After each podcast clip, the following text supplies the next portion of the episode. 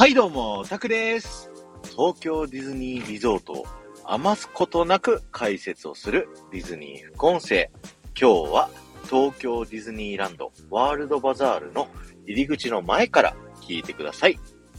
えーワールドバザールの入り口をくぐっていただいてですね、アーチをね、すぐ左見ていただくと、えーこのサムネイルにあるね、建物がこう見ることができます。こちらはですね、ワールドバザールコンフェクショナルっていう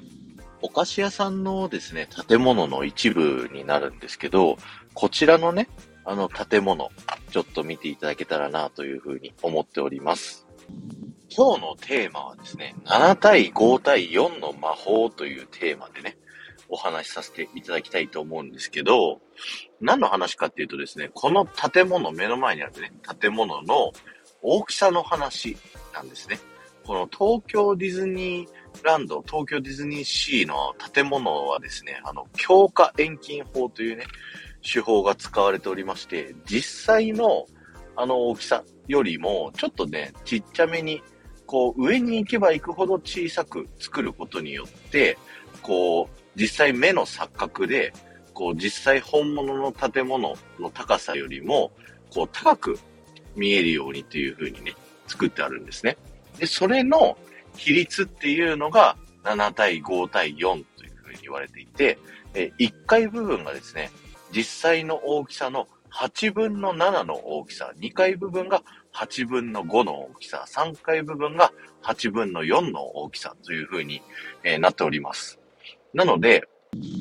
2階と3階のですね、建物のこの窓の大きさとかをね、見比べてもらうと、実際にこうね、大きさが結構ちっちゃくなってるっていうのがね、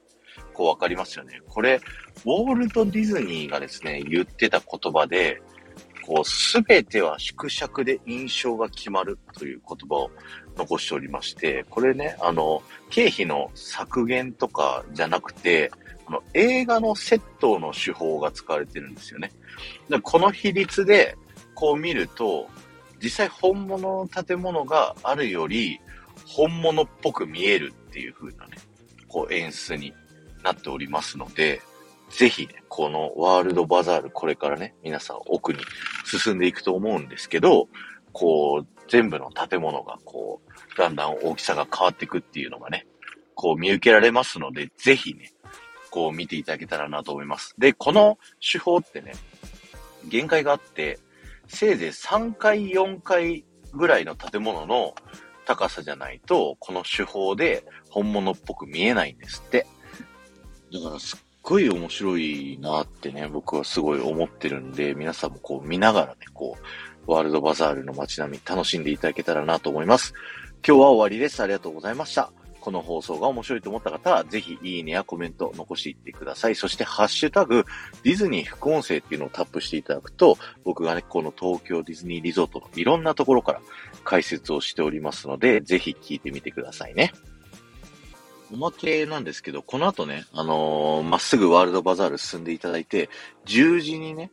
こうなる道があるんですけど、その左手進んでいただいて、だんだんその道なりにね、こう進んでいただくと、ロイヤルストリートっていう、そのカリブの海賊過ぎたところあたりに、ある、ある道があるんですけど、そこにね、こうすごい印象的な緑色のバルコニーをね、こう見ることができるんですよ。で、そこのバルコニーも見ていただくと、非常にこの、えー、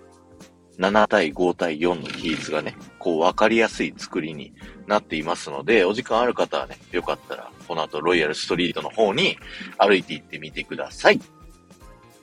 この後も夢が叶う場所、東京ディズニーリゾートで素敵なひとときをお過ごしください。